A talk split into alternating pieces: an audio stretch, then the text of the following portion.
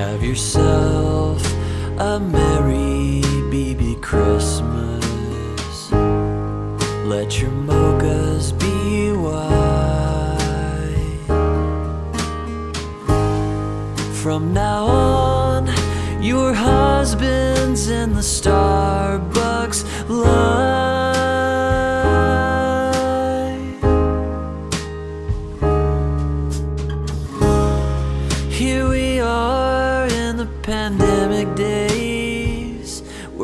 Fashion's gone away for good. Faithful listeners are dear to us. Raise your Starbucks cup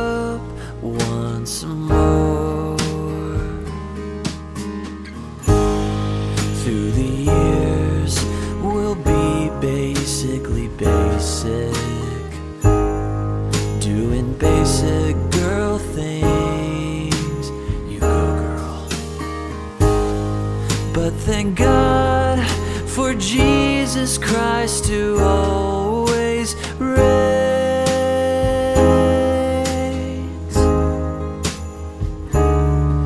So have yourself a merry BB Christmas.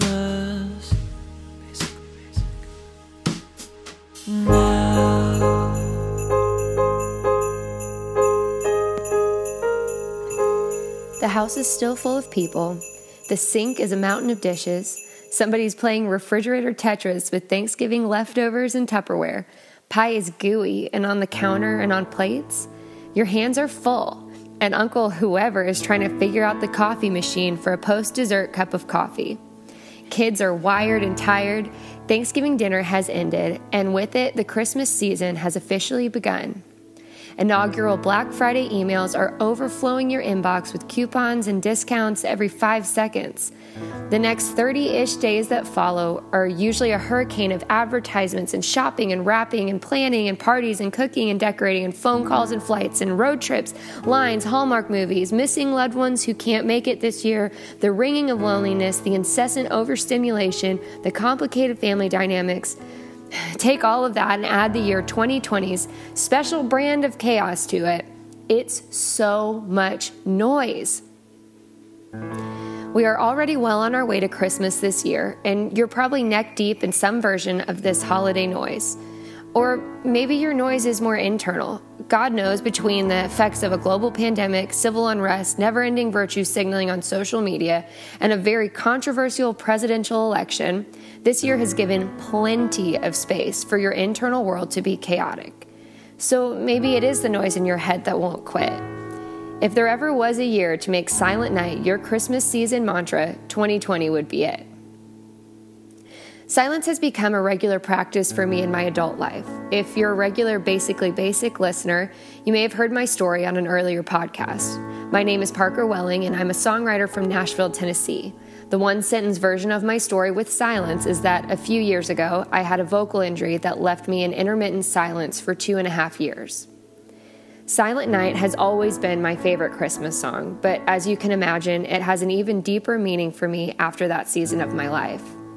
So, sometime after my voice had healed up, Cami and I were talking about intimacy with God and the wisdom of silence.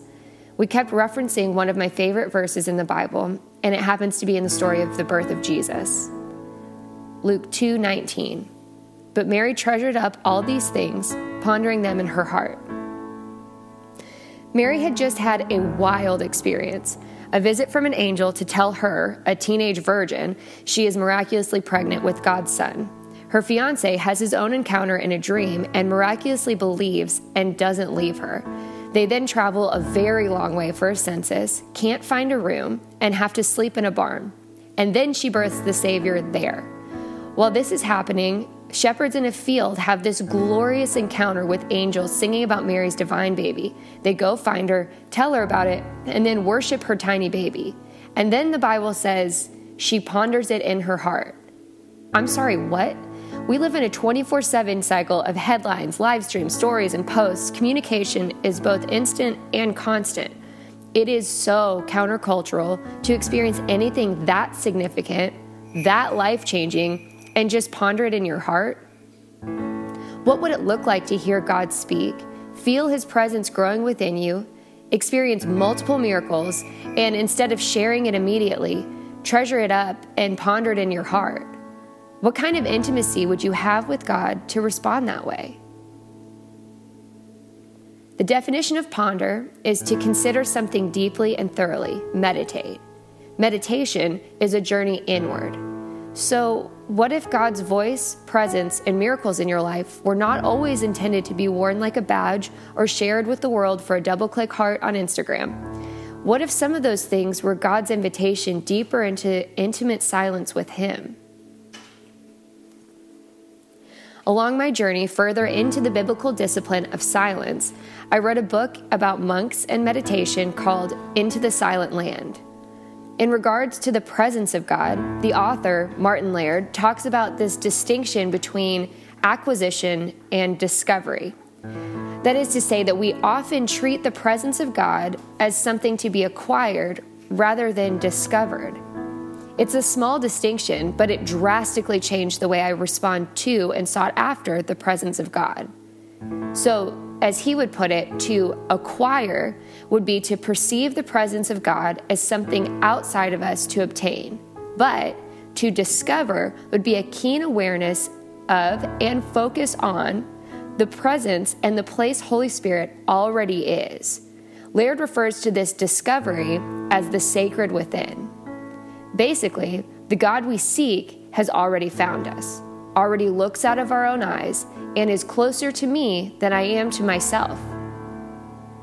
The Psalms are full of this idea. Oh Lord, you search me and you know me. It was you who created my inmost self.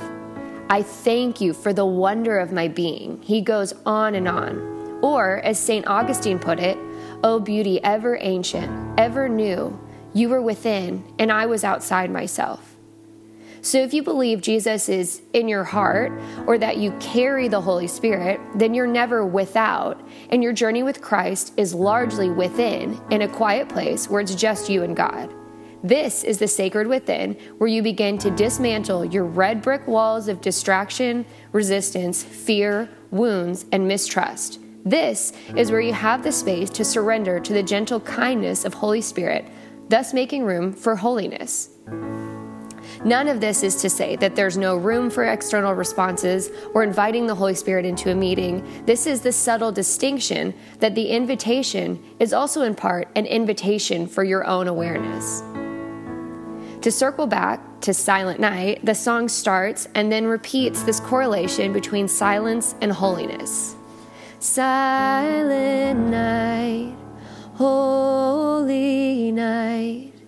This is where you give yourself the reverent space to savor and meditate on the joy and the mystery that Christ the Savior is born. Yes, we should celebrate corporately, but also, and maybe even more so, we should treasure up and ponder in our hearts the closeness of the wild love of Christ, who came as a baby, lived our struggle, bore our shame, and conquered our sin just to be with us.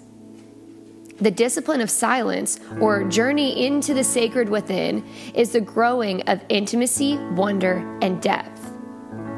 I'm definitely hypothesizing here, but this is exactly the kind of thing I think Mary was cultivating while the sacred was quite literally growing within. So, at the point of this verse, she's holding fresh baby Jesus and experiencing the joy of the presence outside of her, while also treasuring up these things and pondering them in her heart, or meditating on these things, thus experiencing the presence within. Our faith is twofold, and it must be both.